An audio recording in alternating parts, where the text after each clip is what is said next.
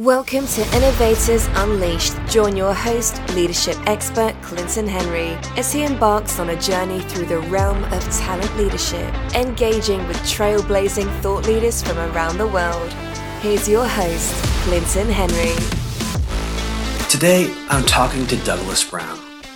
Doug is a founder and president of Manage to Retain, an employee retention program provider in Canada.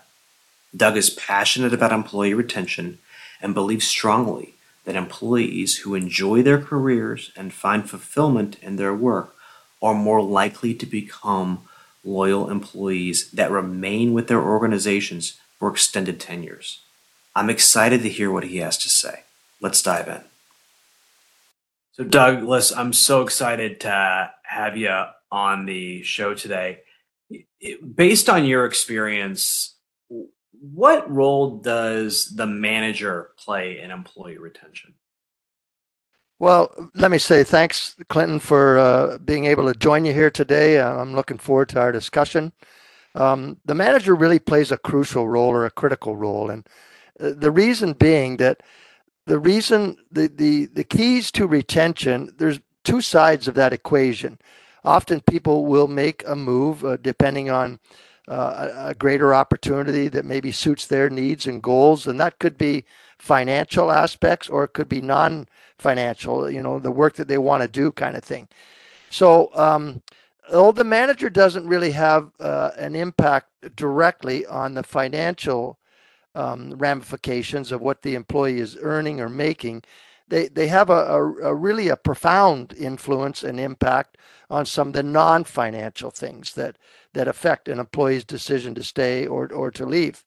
And these include things like uh, recognition, um, being treated with respect and dignity, um, uh, you know, communication, um, autonomy, and flexibility. There, there's probably about 15 to 20 main drivers that the manager controls that that really kind of, you know, create a rewarding work experience for the employee or maybe create some negative emotions and disappointments and frustrations for the employee. So that's that's why the manager is, is has such a critical role to play.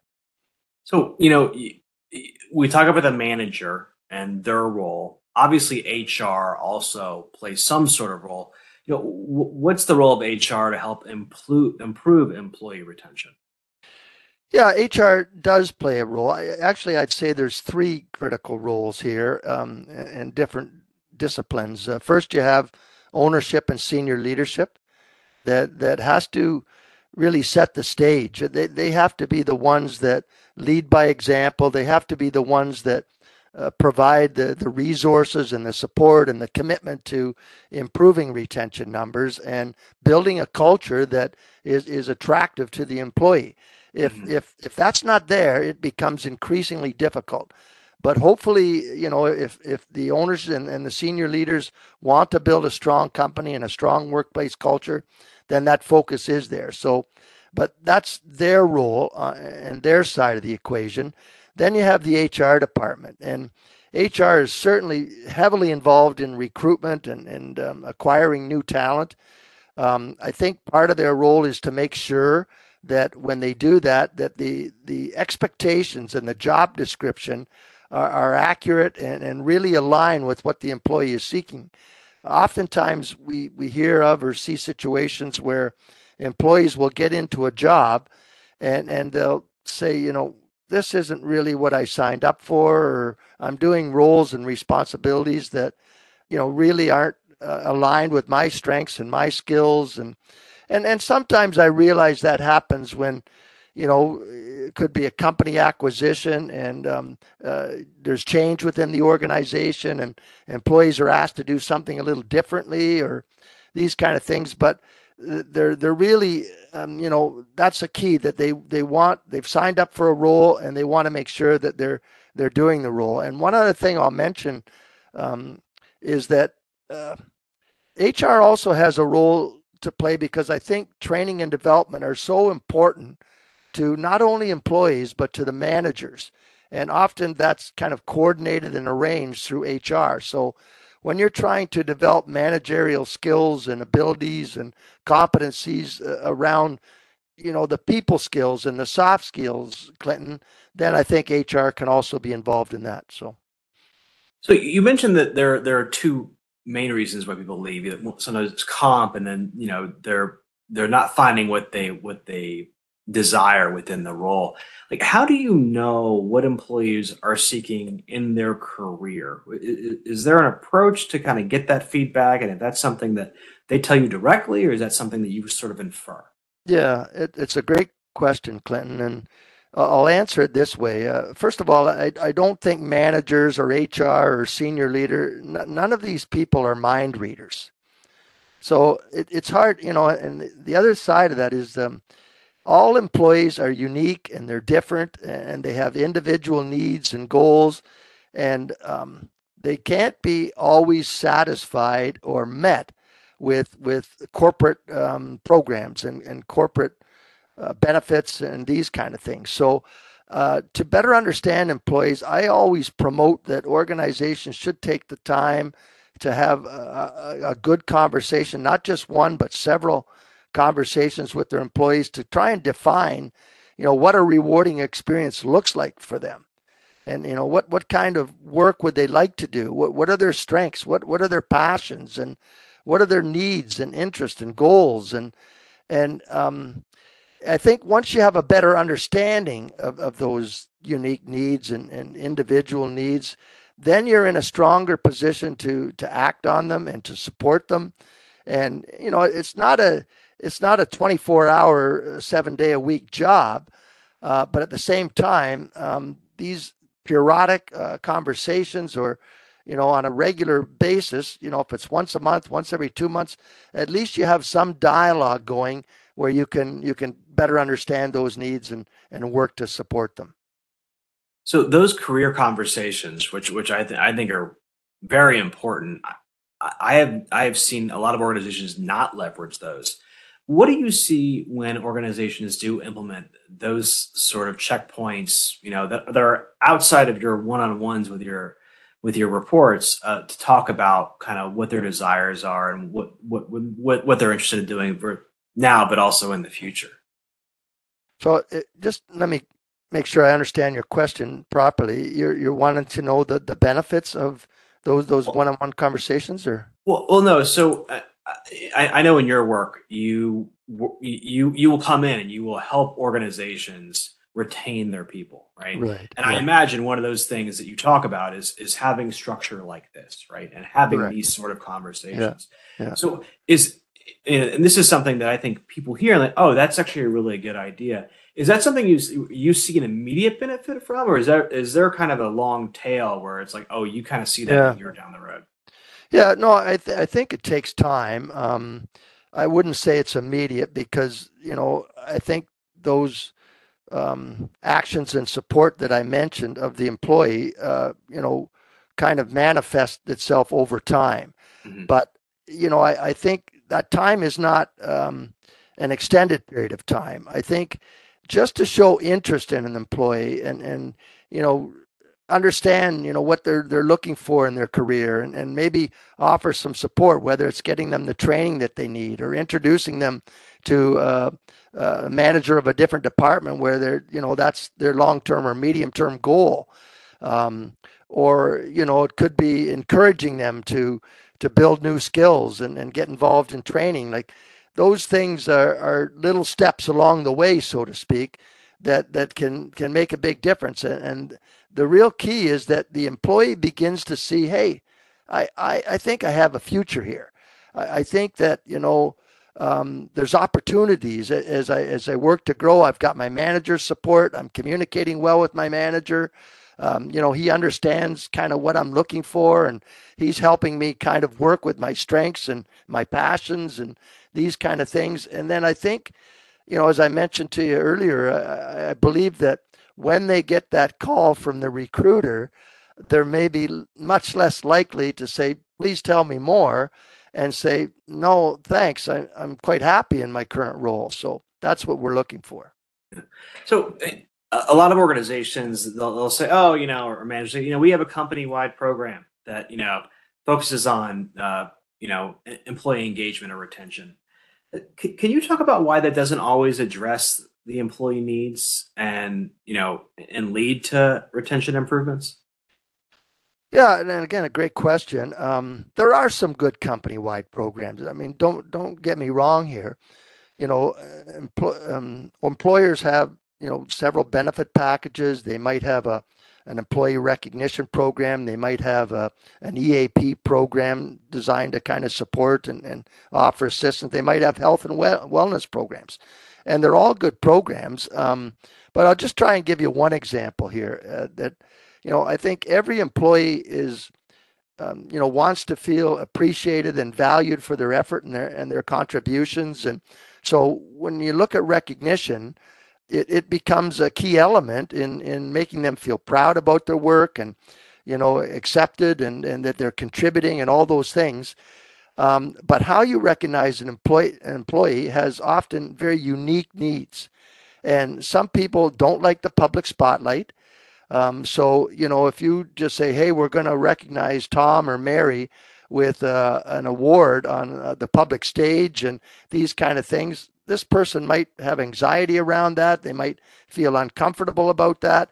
And in the end, that type of recognition really doesn't have any meaning to them. And um, so, but if you understood that, you know, the employee might like just a personal thanks from the manager uh, or perhaps a, a dinner out or a bottle of wine, maybe, or something that, that they, you know, might be more meaningful for them, is what I'm trying to say. And the, the other thing that I'll mention here, Clinton, is that, you know, they could have a recognition program in place and it could be a good one.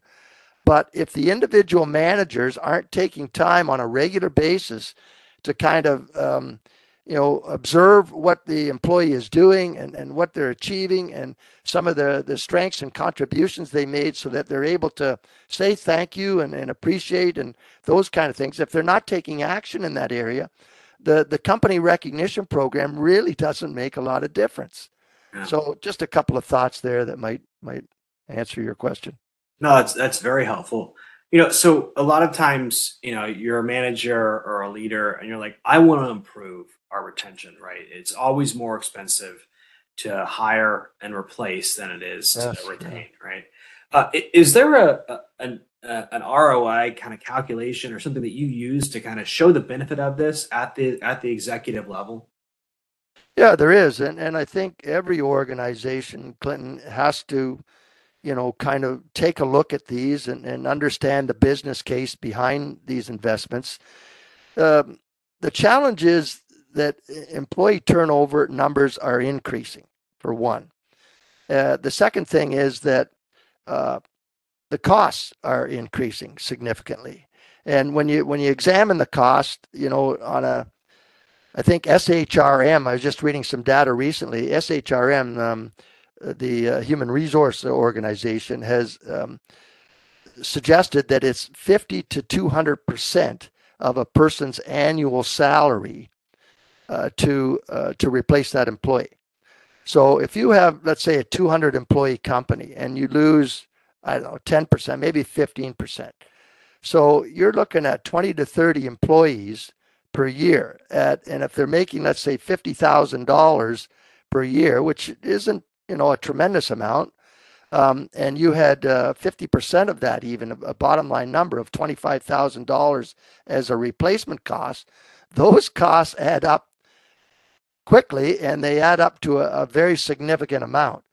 So um, I think when you uh, explore uh, reducing retention numbers, um, you you can certainly achieve some very good returns on your investment if you're able to reduce the turnover rates by even 10 to 15 to 20 percent. And another thing I'll mention on that to get more attractive ROIs, it really depends on the type of programs that they implement. Many business organizations focus their retention strategy on financial remuneration. So, compensation, benefits, incentives, um, you know, uh, stock options, it could be different things. And they often overlook the non financial aspects. But when you get integrated programs that include the financial as well as the non financial, so you're building a positive culture, you get the managers involved you you understand what the employee is seeking in a rewarding sp- work experience and you're acting on that. You're giving them career development opportunities. All these things are also quite important in their decisions. So um, if you have more advanced programs what i'm trying to say here is that the rois can be significantly higher because you're you're going to be able to retain more people. Yeah. You know one of the things that how I judge organizations as a whole and leaders individually, it, it, one of the key factors is their churn rate, right? How many people are leaving their organization voluntarily every year? And, and as, a, as, a, as a country, over the past 50 years, our voluntary turnover, which is when people leave on, on their own accord, has doubled. Like yeah. the, the, the rate of voluntary turnover has doubled.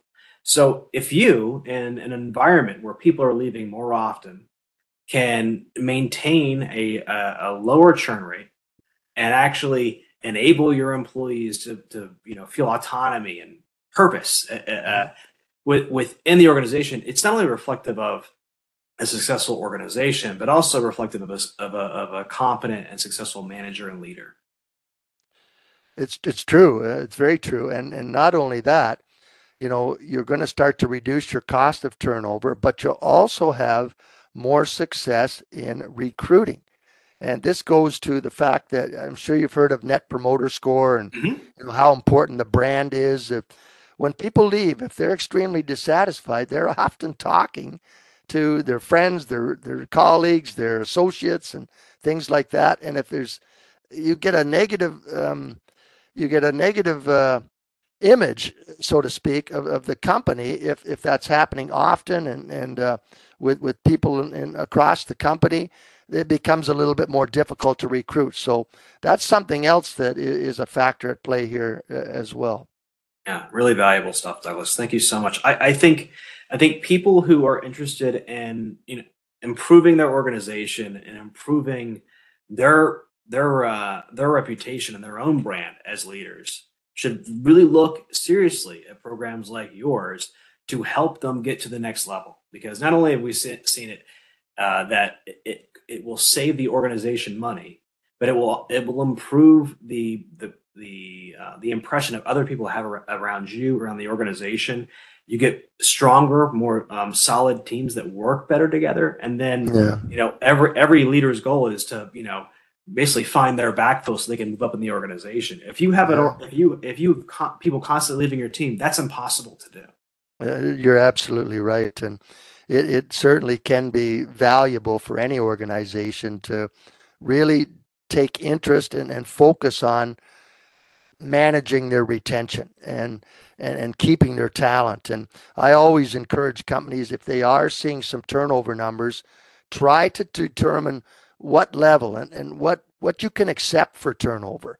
And once it gets to that level, if it's you know 5% or 10% or whatever you feel is, is manageable, if you're getting up to 12, 15%, it's time to really have a look at this and, and really focus on it.